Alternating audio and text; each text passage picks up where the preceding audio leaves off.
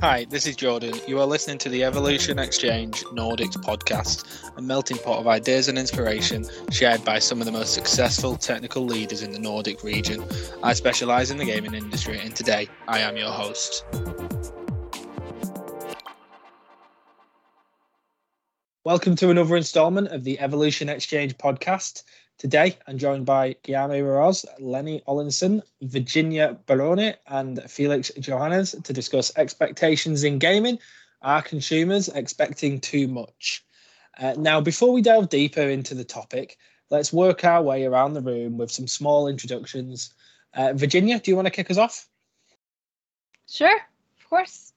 Um, hi, hello everyone. I am I'm Virginia Baroni, and I am I'm uh, currently a QA tester for The Outsiders. I also work as game master for Fox in a Box escape rooms, and I'm part-time streamer.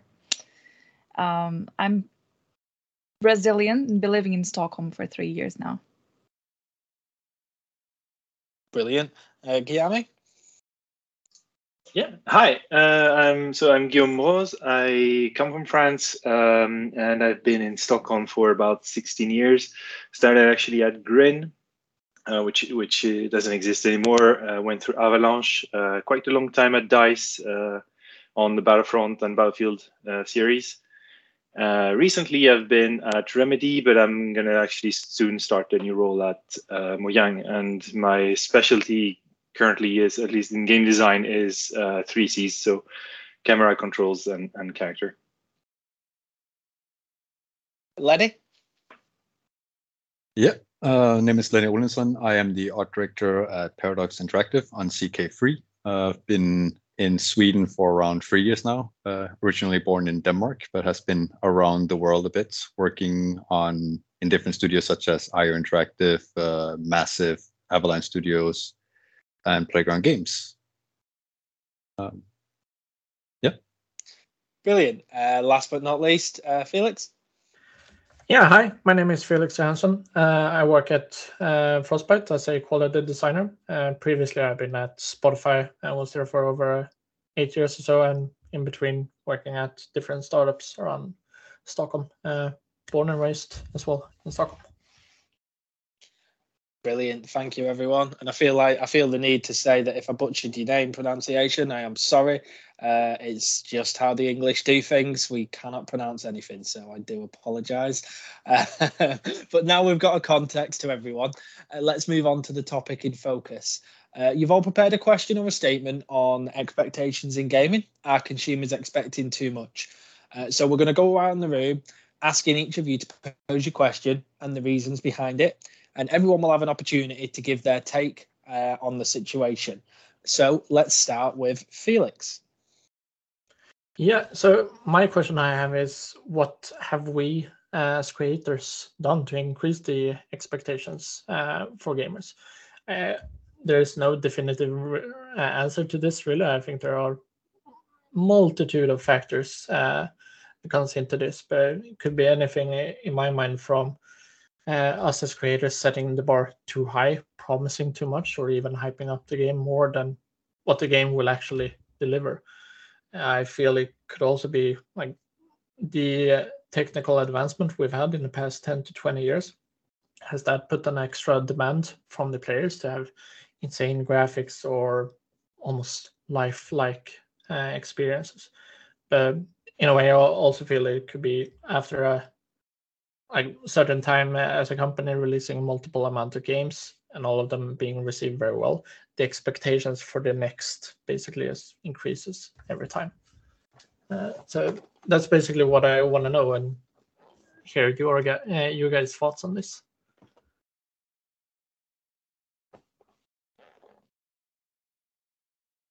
Yeah, All I think right. it's a very good question. Um, I think it also depends on what exactly we set as the the expectations from the from the company side. I think that's the biggest one. What exactly is it that we are announcing to the players on events such as E3 and uh, others? I think that's one thing. Of course, the companies do in general, especially in AAA, I think feel pressure to continue one upping each other, so as being on the bleeding edge which inevitably means that there's more experimental development going on there whenever you have to create new tools to be better than the predecessor or better than the competitors. Uh, which means that, of course, promising and delivering are two separate things when you are experimenting because you do not have the final result.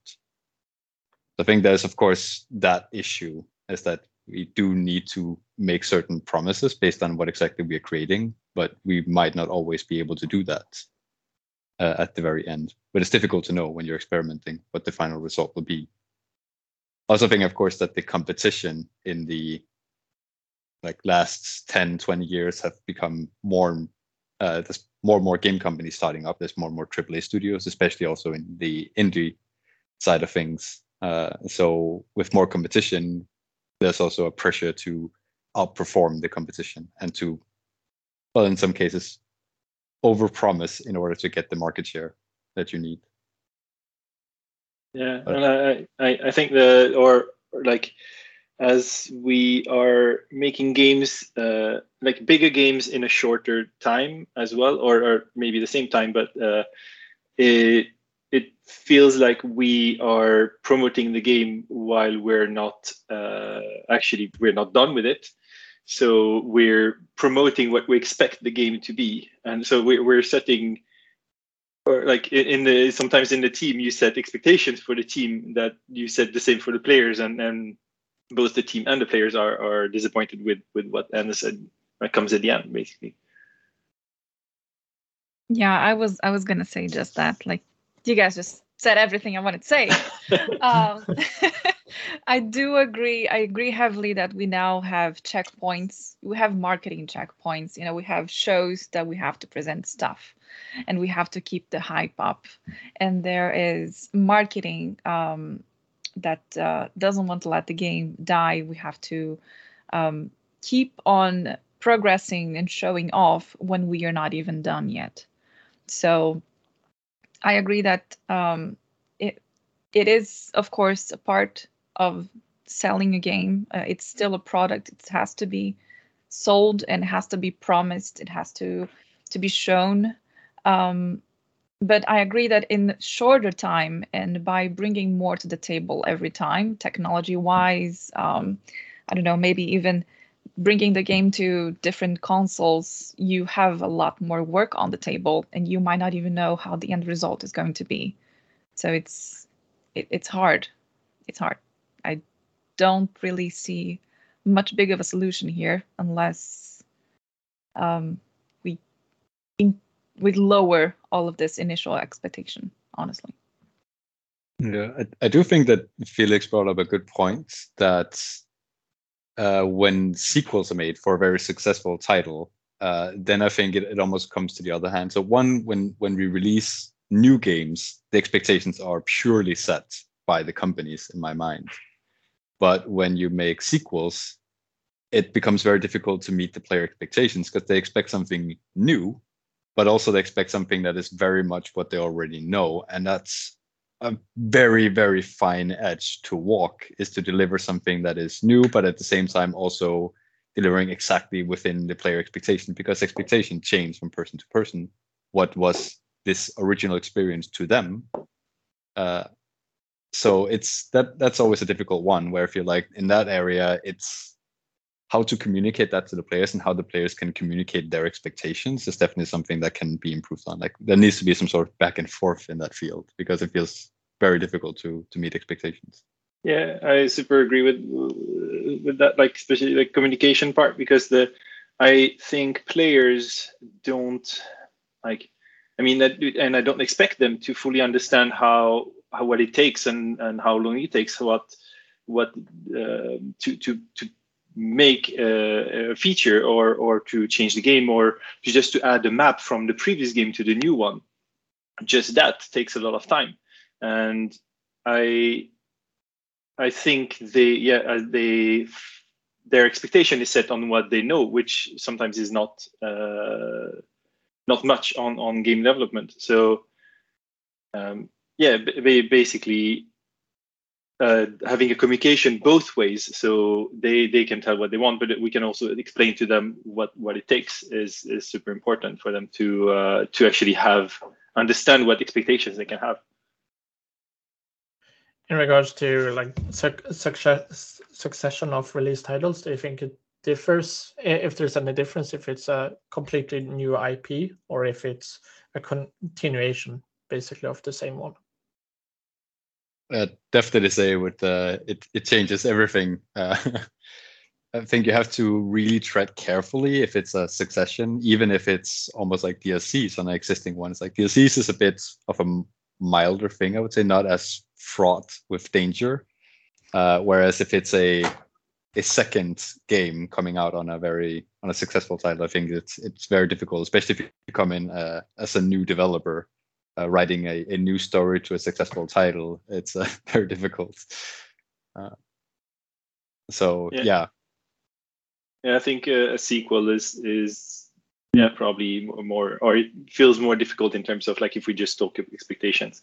Like uh, for example, a Battlefront game, if if there were like uh, we would make a third Battlefront game players would expect all the maps from and, and heroes and characters from the previous Battlefront game because that's it already exists. So it's just to put it in um, in, in in some way. So yeah, do, doing because you need to take what has been done before and improve on it and improve a lot to to make it worth for the players. Um, so yeah. And that feels like sequels are getting sparser, like time wise. Sequels are getting like even more work done on them.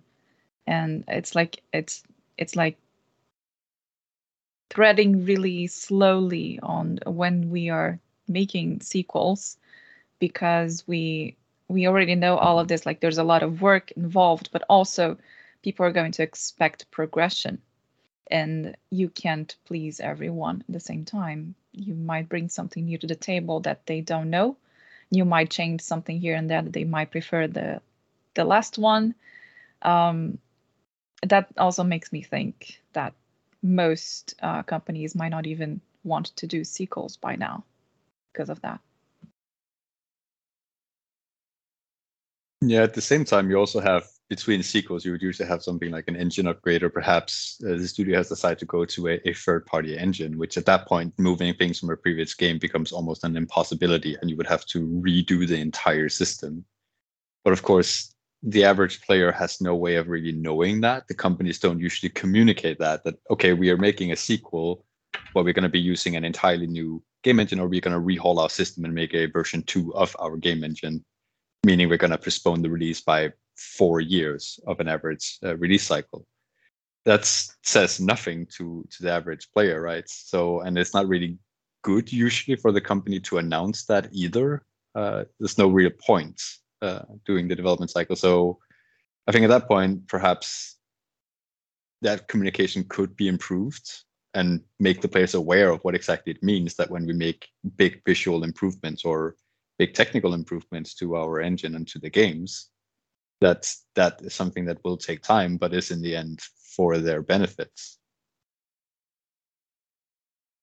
Yeah, I think in regards to that, if you switch over to a new engine, I think it could be depending on the type of game, of course, I think it could be worth uh, communicating that more broadly because if it's a AAA game and it supposedly supposedly takes three to four years, and then that time is extended by switching over the tech, and it takes five to seven years for various reasons. I think if you don't communicate that, that it the expectations could really soar from the user's point of view. Like, oh, you have had five to seven years of doing this. Why is it so bare? Or filled with bugs? Uh, in my in my experience, this has been only communicated uh, as a, as a positive for the game. Like we have the we have the latest engine, we have the like uh, it's just going to be greater. Uh, while on in the backside, um, it's it's just making the the development more difficult and the bugs more present. Uh, but the player facing, it's only great and it's going to only improve the game. Um, so I, yeah, I, I, think that honesty towards the players is very difficult and very scary for, for a lot of companies. Uh, but it yeah it goes back to the communication and and that it feels like in now with with uh, all the communication tools that there is and how fast and, and wide things are you kind of need to to be more transparent and i think players appreciate that uh, and I think, it's a it's a leap right yeah i think dev diaries is a good way to to communicate that to the players as well. I mean, if you communicate to the players that we have now upgraded the way that we do the graphics, we now go out and you know scan real life assets, and this is you know the time it takes to just scan one, sort of show the process, which is both interesting to uh, players, many of whom actually end up working in industry due to a passion for games. So that's one to show what video game development is actually like, and then two also give an idea of no, it actually takes time. If we have to create hyper realistic rocks, we have to go out and scan these things, right? So we have to send someone out to the cold mountains in Iceland or something and just spend a, a couple of weeks there going around picking up rocks and taking hundreds of pictures. That is would give an indicator to players. Okay, it's like it's not just wasted time that they're you know using this new method. We are getting better graphics, but we can also see that the effort involved has yeah, gone up a fair bit, right? Brilliant. And uh, thank you guys for your opinions on that one. Into the next question then. Uh, Lenni, I'm going to come over to you. Yeah, I mean, the question is going to be quite similar to, to the previous one, right? So, uh, would you say that consumers' expectations need to adjust, or do we in the gaming industry need to change how we present and market our products?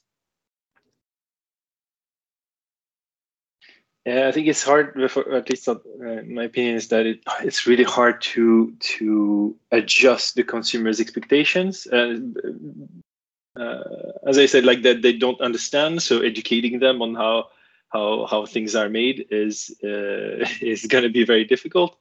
But also, we they have the expectations we we present to them, but also they from from the other games. So it's. Um, I think it's it's on us to explain better and, and be better at at uh, teaching or, or or explaining what the game is about. Uh, so if uh, like if I take a, an example like uh, Elden Ring was released now, uh, it was like a, huge uh, 97 Metacritic, amazing game. I'm playing it and I love it. but like there's there's a lot of user Metacritic is that it doesn't look like next gen uh, I think the the game made uh, fair marketing where it presented itself um, uh, like it, it it just didn't hide its graphics.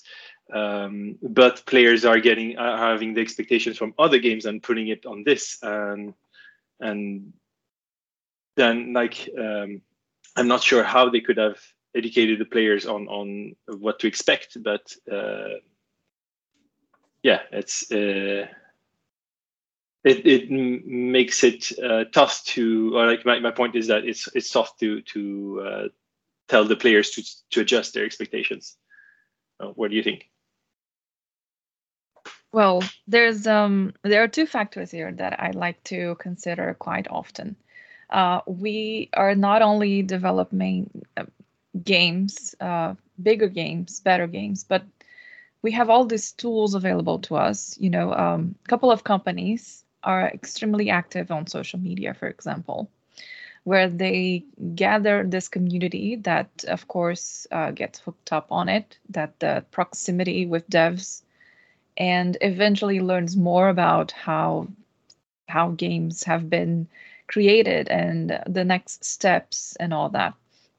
I don't think it's used as often as it should as a means for communication. I think it's a good source and it doesn't matter which social media it could be. Um, I'm a forum type of person. I've been forums forever in my whole gaming life.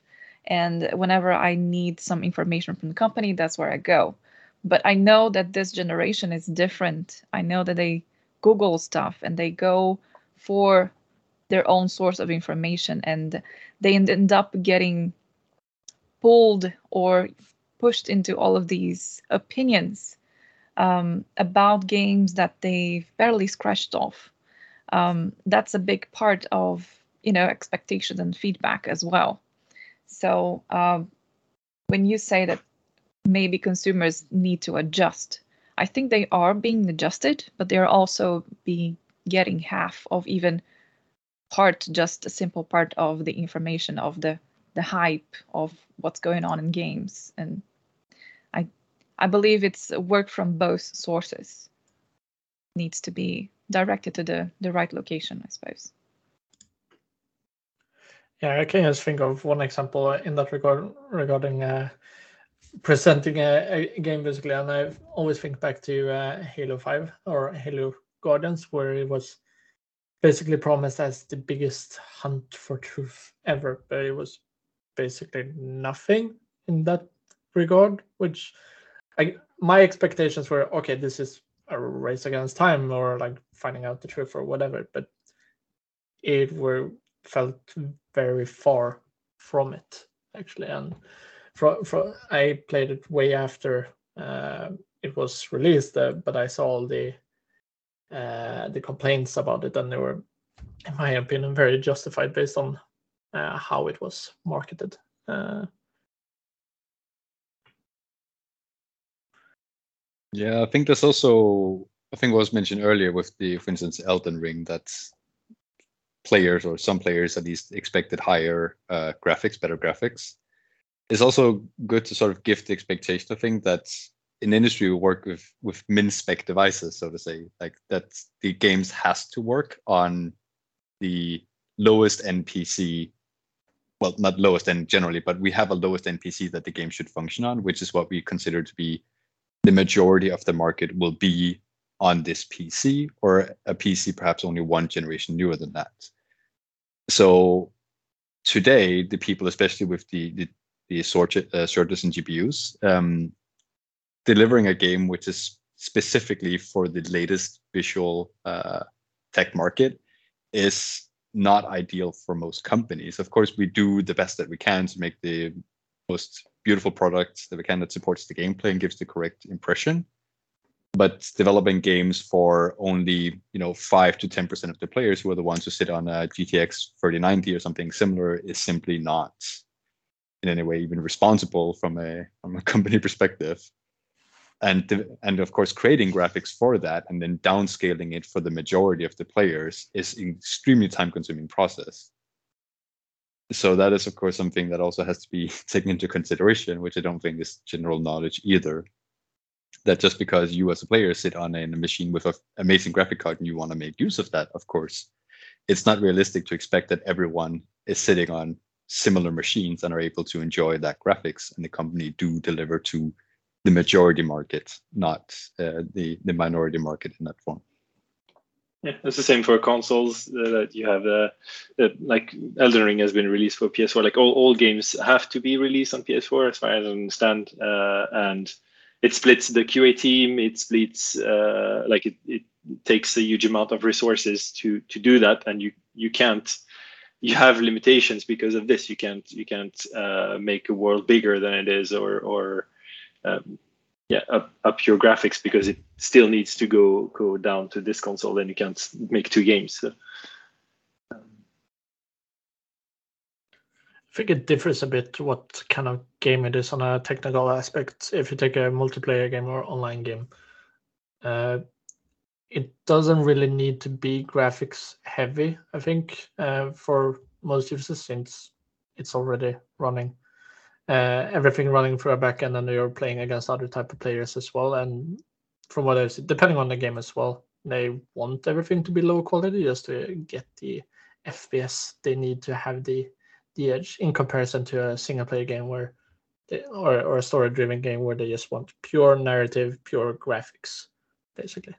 And I haven't really looked into Elden Ring, but as far as I know, it's only single player. So I guess that's also where the complaints kind of. Uh, they, yeah, they do have a multiplayer part uh, that is very strange to explain and, and very long but yeah.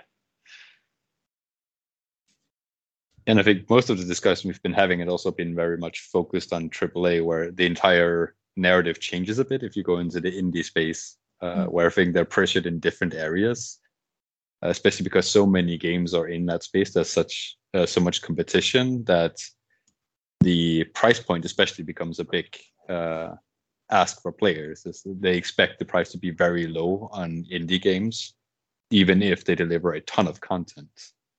Uh, so there's uh, they're walking a very fine line with how much content they can deliver while still being within the price point expected of an indie game. So I think there they ha- they're suffering, or well, not suffering, but they they have a different set of issues that they're combating, especially when it comes to giving players what they expect and also working within the those parameters when they make the game. Because some games, especially story-driven games, need to have a certain length. They need to have enough hours to go through a specific story. And if you if the story is too long or requires too much, then the price would also have to go up uh, according to that, which is beyond what player would be willing to buy for an indie game. Uh, as soon as the price goes beyond a certain limit, then it becomes in players' minds AAA, and now there's a completely different standard on it. Uh, even if the time frame they have to work with and the amount of people they have to work with is very different.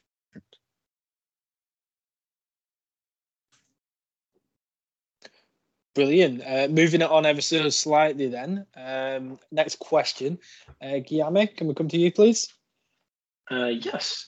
So yeah, I, I, wanted to to see um, to know at least if if you had an example where you um, or, you did something that exceed uh, allowed you to exceed the players' expectation and and to know how how you achieved it. Uh, so it, it's like it, my my goal was just to see if if there was a, a way you communicated or a way you you worked that um, allowed you to to uh, yeah basically surprise players with with more than they expected and um, and see what we can learn from that basically. Well, um, I have a very specific story about that that I thought when I read this this question. Um, well, it, it's not development related. It's not um, release related.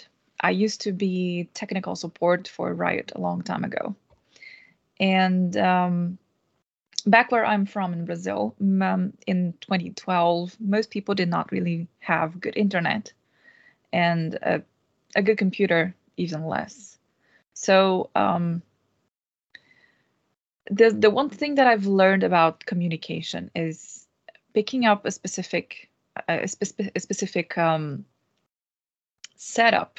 Ev- everything was different, right? Per person, every uh, all of their setups were different. Uh, all of their the internet location, their paying, everything mattered for the game. And um, I remember that once I made um, I help this user play the game on a netbook. And it wasn't minimum spec back then. Um, but I remember that I worked with this person for days in close, you know, a, a close uh, uh, contact, trying everything that I could because the player really needed it. Like it was, it, it was a very specific situation.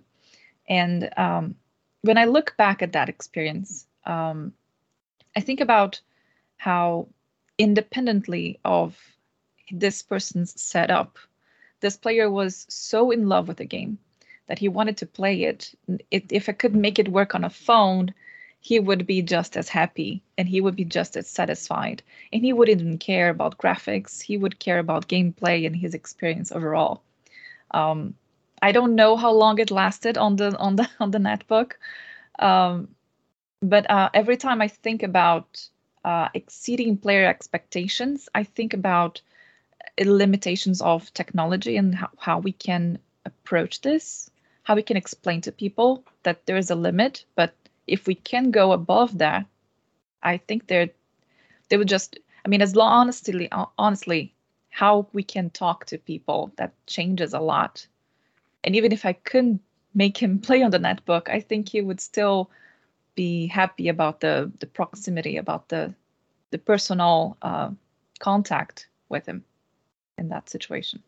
So yeah, and that was big. Legendary community support right there. yeah, very nice.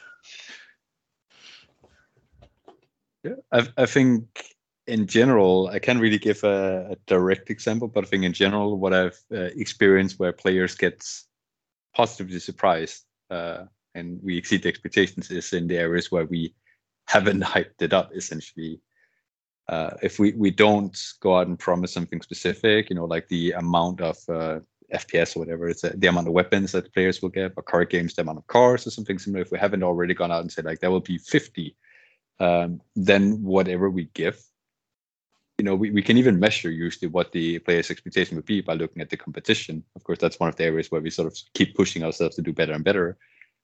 But then we deliver a couple more of the than the the competition or that the or the previous title, and then players' expectation will usually be exceeded and they'll uh, be positive. Otherwise, it's generally something that's you know these sort of um, side quest events that get generated on these sort of uh, extra days that you have these uh what is it that we call it? it depends on the different studios that they have you know like this one day or this one week when they can make hmm. their own uh, they can use their their ideas uh and game, game jam or game jam yeah sort of thing within the studio right this they're used to get these sort of amazing side quests story missions or other things that gives the game a little extra personal flair uh, and I think that's usually also something players really love. Is like you see a lot of games where they have a specific mission that they call back to. I think The Witcher uh, has some of these unique missions that players really love. And I think there's a lot of other games that has similar. Um, I remember in, in, in when I working on Hitman, we had a lot of these uh, Easter egg missions that players would take a lot of, a long time to find, and it requires some really specific uh, way of going through the events to trigger but once those videos came out on, on YouTube and other things, then you know there was a players just really enjoyed it and they are, and yeah they were sharing it and seemed very happy about these small Easter egg events that was created on well not I wouldn't say like a short amount of time, but uh, not to the same you know uh, same standard as the rest of the, the scripted missions. And that's for sure. Yeah, I don't personally have uh, uh, one of my own uh, uh, examples, basically, since I haven't been in the industry for that long. But as a as a QA um, and as a very customer oriented uh, or a consumer oriented person in that regard, the, the best way to basically not only meet expectations but also ex- exceed, depending on what kind of game it is on, and where you're coming from, is just to have a really good level of quality in general for for the game and no close to zero game breaking bugs basically. So the user can actually have a solid immersive experience. And if they get that when they're kind of used to having game breaking bugs that they're going to be super happy about it. Uh, and yeah. So true and so sad at the same time. Yeah Yeah, for me, at least, uh, where I was, at least when I was thinking about expectations and and when uh, when I ex- or exceeded or was surprised about the the reception is, but like I was working on on Greedo and Nien Nunb, which is characters in Star Wars that barely uh, fire like even the fan Star Wars fans, uh, uh, everyone was just like, "Who? What? I I want Obi Wan Kenobi. I want uh, this other character."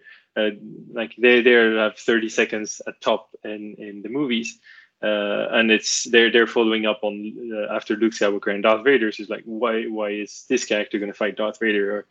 Or, um, and I think where where I went from. So I think the you come coming back to what you were saying, Lenni, as well is is that players didn't have much expectation, uh, and going into really like deep into what what do they want behind all this behind the I want Obi Wan Kenobi. I want those big characters. What do I did I actually want? And uh, it was just about like how did they want to feel in the game, and that's where I came from to make the characters that, and they actually felt like it. it I hopefully at least in the end it felt like you were playing this character, and that's what they wanted to be. They wanted to be in Star Wars.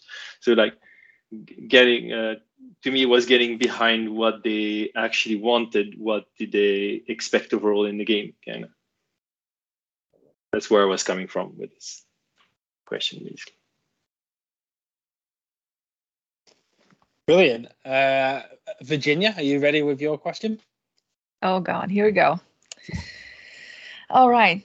So um my question was born out of recent events. Uh, last month, a lot of uh, big announcements, big games being released, and um, read, reading some some papers, um, I've came up with um, this question that I I don't even know if I I know how to to answer it myself. So um, we've been seeing an increase in reports over what games are marketed off uh, in pre-launch events compared to what they are upon release. Do you believe that this is a wake-up call for companies to choose stability and lower consumers' expectations overall? I think it's a really yeah, it's a really good but really tough question because I I think it there or it feels like there's a need for more than that. Uh, sadly, uh, I, th- I think it is really good that the today's communication is um, makes things so wide, uh, widespread, and that everyone can can learn about it. Um, but like it feels like we're in like one of the industries where industries where, where you can actually release a product that is unfinished. Like if you go to the movie and the movie stops in the middle and then you, start again you're going to ask for a refund. In our industry it's not very common and it's actually fairly hard. Uh, so it it feels like we're getting away with it too easily uh, with releasing something that is not stable and and um, or or not what we marketed uh, so I think it will take time. It's on the right way from for like on the consumer side to to say, hey, we noticed this, um, but it will it will take a lot of time, I think, to actually, or at least in terms of AAA, to make it like a wake up call for companies to actually take the time to to polish the game and, and make it a, a proper product in the end.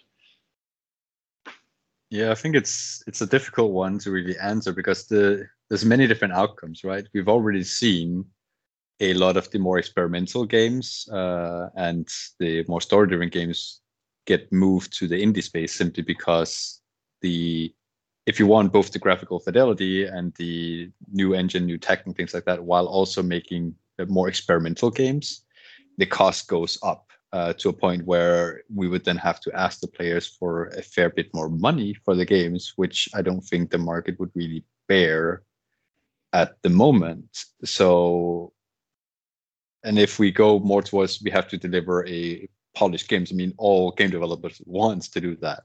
Uh, but there is a, a, deadline that needs to be meet, uh, met at some point, both due to investors' uh, incentives and other things.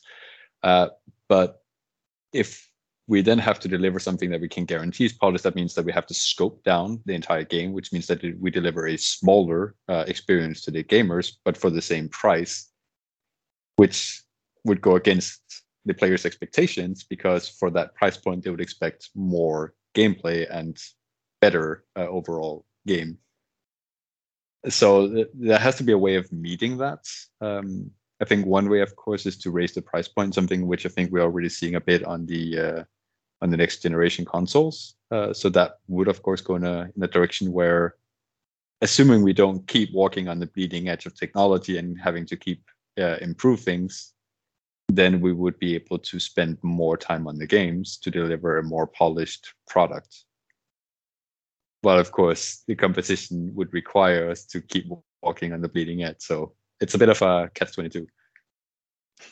It's a fine line, and I think increasing the price point, if the game is on the bleeding edge tech and really pushing uh, the graphics on every level, then I think it's would be justified in the uh, consumer's perspective in a way.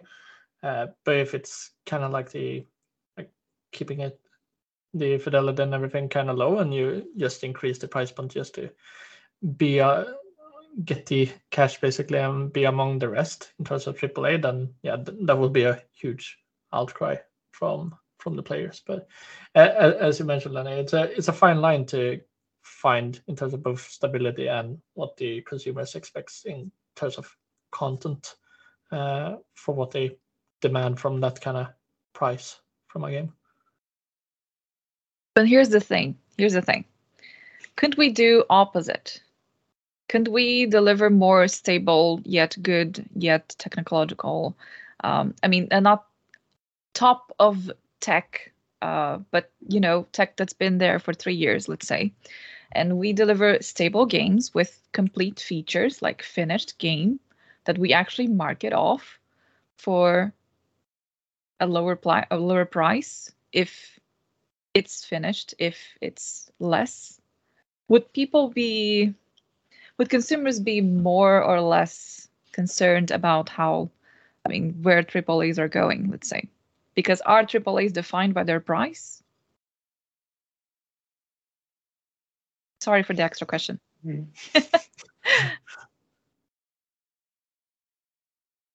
Mm, I wouldn't say AAA are defined by the price, but to some point, yes, they are in the way that the amount of people required to work on them and the amount of time. Uh, so at some point, in order to get a return on on investment, so to say, then uh, the price needs to be at a certain level. Uh, and of course, if you even if you just keep it to the the average within the AAA when it comes to tech and visuals, uh, then you're still looking at a, a year, a three to four year long production cycle usually. Um, depending, of course, on what you do. If you make a new title, usually longer. If you make a continuation of an old title, then you can usually save some time on that because a lot of the the issues are known, you know, the the requirements, uh, the design of the game, uh, and what the the art direction would usually be is is a known thing. So that tends to be a bit faster to do. Of course, you have other pitfalls, such as you know now player expectations are based on the old title, and nostalgia is a vicious thing uh, when it comes to to feedback. Uh, so I think it, it's a difficult one. I don't think we can really lower the price point at this. I think keeping it where it is uh, or or going up would be the necessity for the future of game development in the AAA space. In indie space, it's a bit different. Um, I think that that's a different uh, different issues, right? Because indies tend to use also more of the uh, the third-party technologies, uh, Unreal Engine, Unity, uh, which tends to make the development a bit faster in most areas. Uh, so which is why we also see them be able to release faster and also with a lower price points. But then you also don't have the the teams of uh, of hundreds of people or two thousand towards the end of production, right? So I think indie is the space. If if you want to do something that is more uh, cheaper and has a less technical issues, then the indie space tends to give more allowance uh, because then you don't you're not required to make a, a 20 hour or multiplayer gameplay that will last for a year or two. So i think that's it's easier to or not easier well it is still hard but it's a better space to make a more complete title in indie than it is compared to aaa very well. Yeah, yeah. thank you yeah I, I, I agree. It's a really good point that the the experience is more like it's more it's tighter and it's more uh, yeah d- defined. So you you have you're you're spreading yourself less and and uh, i mean bigger teams doesn't mean uh, better games so. No but i think some some really good uh, titles uh, especially in indie a game that is very polished, uh, such as I think everyone knows, like Journey and uh, and Limbo, which has a very simplistic style, which allowed them to work far more on the tech and story aspect of the game, and they weren't required to make something that were you were supposed to spend weeks on completing. Um, and if you compare that to a game such as The Witcher 3, uh, which was such an amazingly story-rich game, uh, which you could spend months playing pretty much if you want to go for the full completion. You can definitely see there why the price point would be so different, even though Journey is a extremely famous game when it comes to the story aspect and, and the visuals. So both of them can say are kind of equal in their uh, in how famous they are, but the development uh, time put into it and the amount of playtime you get out of it is so vastly different that it also, of course, is a different price point. And given that, for instance, The Witcher is such a so much bigger of a title, there's also far more room for errors to pop up and it becomes very difficult to tell someone in qa can you go through 300 hours of gameplay make sure that there's not a single bug it becomes an um, impossibility at some at some point in time where you have to release the game and say like we're 99% sure that there's no issues. And then the players who buy the game on day one uh, essentially becomes our you know a extra qa in a way that they play the game and they do things that we do not expect them to do. And then we can smack ourselves in the head and go like of course why didn't i try to do this very unintuitive thing? Uh, so i mean th- there's very there's less we have less time to verify that everything works. The CD Projekt Red uh, with the um, Cyberpunk also has similar issues, right? Because again, the game is so big. I mean, some of these issues likely should have been caught, but uh, other issues would be very difficult to verify towards the end of the of production, and the game has to come out at some point. Yeah, and it's like it's as you said, it's really difficult, and they've they've been pushing the game for uh, a long time, and they are like uh, I know a few people there. They're really trying to like make a play, player first game and do as as good as they can for for the player. Uh, so it's uh, it shows how how uh, how difficult uh, yeah it can be, and I think the it it makes uh, sense for us, but also like I think it makes sense for the player to have a price tag that that def- kind of defines the game. I think psychologically you you kind of um, you you know you can set your expectations with the, the, the price of the game as well. So. I think players have gotten used to also uh, as you were on uh, on about Lenni uh, becoming uh, extra QA basically either if it's uh, alpha or beta or even when the game has been released. Like why do I pay 60 bucks for this just to test and report bugs. Basically, I'm the consumer, uh, and I think the past couple of years, this is something the consumers have gotten really used to and like expect at release, which is pre-orders and stuff. the general rule: don't play a live service game or a multiplayer game on day one because there will be ton of different kind of issues. Uh, so if if and when someone managed to like release a stable game from day one, then yeah, you, that's another way to, another way to exceed the expectations of player players. Uh, as a side question, what do you think about uh, early access? Do you think more games should go uh, towards that uh, to to help with expectation and to help involve the players early, or? It's, it's a tough question. Go ahead. Yeah. Yeah, I, f- I think it would be good to do more early access. I can see why, from a marketing perspective, that you don't really want to do that because it's very difficult now to create hype to get players to, you know, uh, buy the game before release or you know sign up for a wish list or anything like that. If if it's already known they're playing it, they've played it for a while. Maybe they some of the players grow tired of it and don't want to play it anymore while they've played it until it's in the state of polish. So I think early access with a cap of players joining would be, which is essentially like alpha or, or beta players, right? Uh, would probably be the best way of doing it to sort of verify that everything works and have some very good community. Because then you can also start a good community um, feedback, right? That that we actually have a forum that they can write things in, and there is, is uh, people in the company side that respond to it. So then you create a culture in these forums that is very positive Whereas if you don't do this, you can get a, you can end up with these very toxic forums, um, which we have seen a fair bit in industry. I think that's also something that is a good thing to mention is that the, I think you also mentioned earlier, um, um, that the the expectation that players have, and also on the developer side, the expectations that, that we have is that we want to create games that are enjoyed by as many people as possible. We want it to be a polished experience, bug free, if at all possible.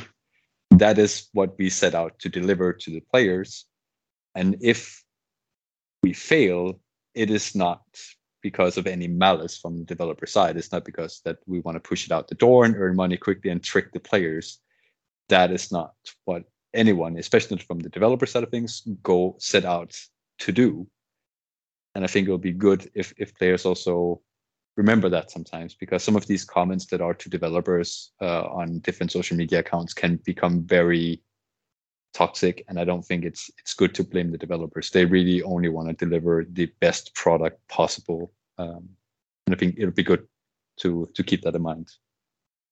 Yeah especially in our industry we we we work for we have passion for what we do. Like this is the main thing that everyone knows about devs. But um it's easy to comment something toxic through the internet unfortunately. It's easy to see comments uh, it's easy to criticize something that you don't know how much effort was put into over the internet. So it, it's inevitable and unfortunately it's it's going to exist let's just hope that the good comments are on top of that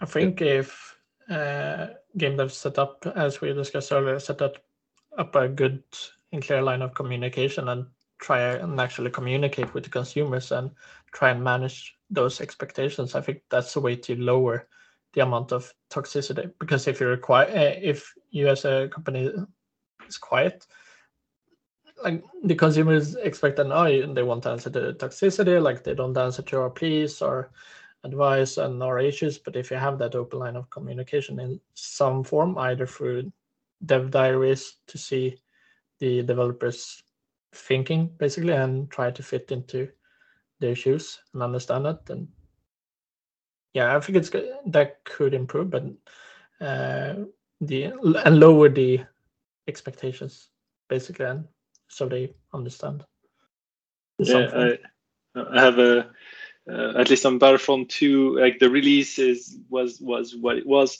uh, but we we weren't able to talk too much to the players, and there was a lot of toxicity that built built up until we got a, a really good community manager.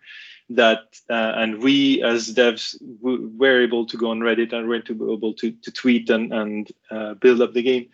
And actually, the the, the nice story i think I always remember is that there was a YouTuber who was very toxic towards me personally because I was active on Twitter. Um, and he actually like said like oh he should be fired. And, and like it was it was a bit hurtful. Uh, but uh, in the end after communication and, and talking to the players like uh, uh both ways uh, he actually made a video apologizing to me and that, was really such a like like very nice nice feeling that not, not only towards me but that that players really were became uh, happy about the game and be happy about us uh, putting everything we doing everything we could to to make a better game. Yeah, sorry to hear that you had to experience that. That's kind of been easy. Yeah, I think in general the, the feedback we get from the players that you know like this doesn't work, this is broken, and other such things. Like the, the developers have the exact same experience once they find out, and probably even to the developers is probably even more uh, you know self-criticism about it right? Designers want the players to experience this mission the way it's been scripted the way it's been designed. And if it doesn't work like that for the players then of course the designers don't enjoy that right? They want you to have a, a certain feeling while playing the games this mission or others. The same for for artists is that they they want a you have you to you know see this beautiful game with a rich story in every detail.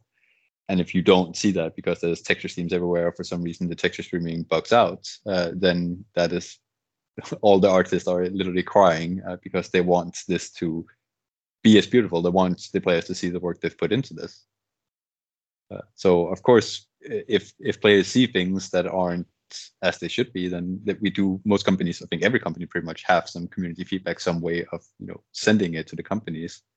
But please be respectful when when you send this in, uh, because the, the the developers will look at that and try to improve it as fast as possible. Of course, with that caveat being that the patches are usually set throughout the year at specific periods. So if we get feedback, even if it's something that you as a player might know can be solved in five minutes, even if it can be, it will come out with a patch in two months. and that's just because we have specific release cycles. So it's not because you are being ignored. Pretty true. I think it's very... sorry. Uh, go ahead. And there are a bunch of other fixes and issues that can be solved in five minutes as well. So they basically just stack up. So not that specific issue uh, is something you will see a fix for in the next coming week or two, depending on uh, hot fixes and stuff. But yeah, at the patch release, most definitely. Uh, I think it's it's really like, I think it's really important what you said, and really important to remind each other as devs that we. Uh, I have a legendary dev, development director who always said when we did um, uh, a feedback session or or um, uh, when when we talked about the release, uh, we did the best we could within the time we had. And he always started the meeting with that and that always that always put something positive on the meeting. And i think we we like we should remind our like each other that we we are doing the best we can because sometimes you can you can put yourself down a little bit because uh, because of some releases. Yeah and i think it's also good to keep in mind as a developer is like the reason why the players react or some players can sometimes react uh, aggressively or harshly uh, it's because they have a lot of passion for the games. So it's might come out poorly, but it comes from a good place. Yeah. If you can put it that way. So the harsher the critic, the more passion for the game, essentially. Yeah, exactly. Brilliant. And uh, we will leave it there. Uh, so this has been the Evolution Exchange podcast. I want to take this opportunity to thank my guests, uh, Virginia, Lenni, Felix, and Guillaume for providing their insights into the topic. And thanks everybody for listening. If you'd like to get involved in one of the upcoming podcasts, reach out to me on LinkedIn or by email at jordan.lound at evolution-nordics.com. And we will see you all next time.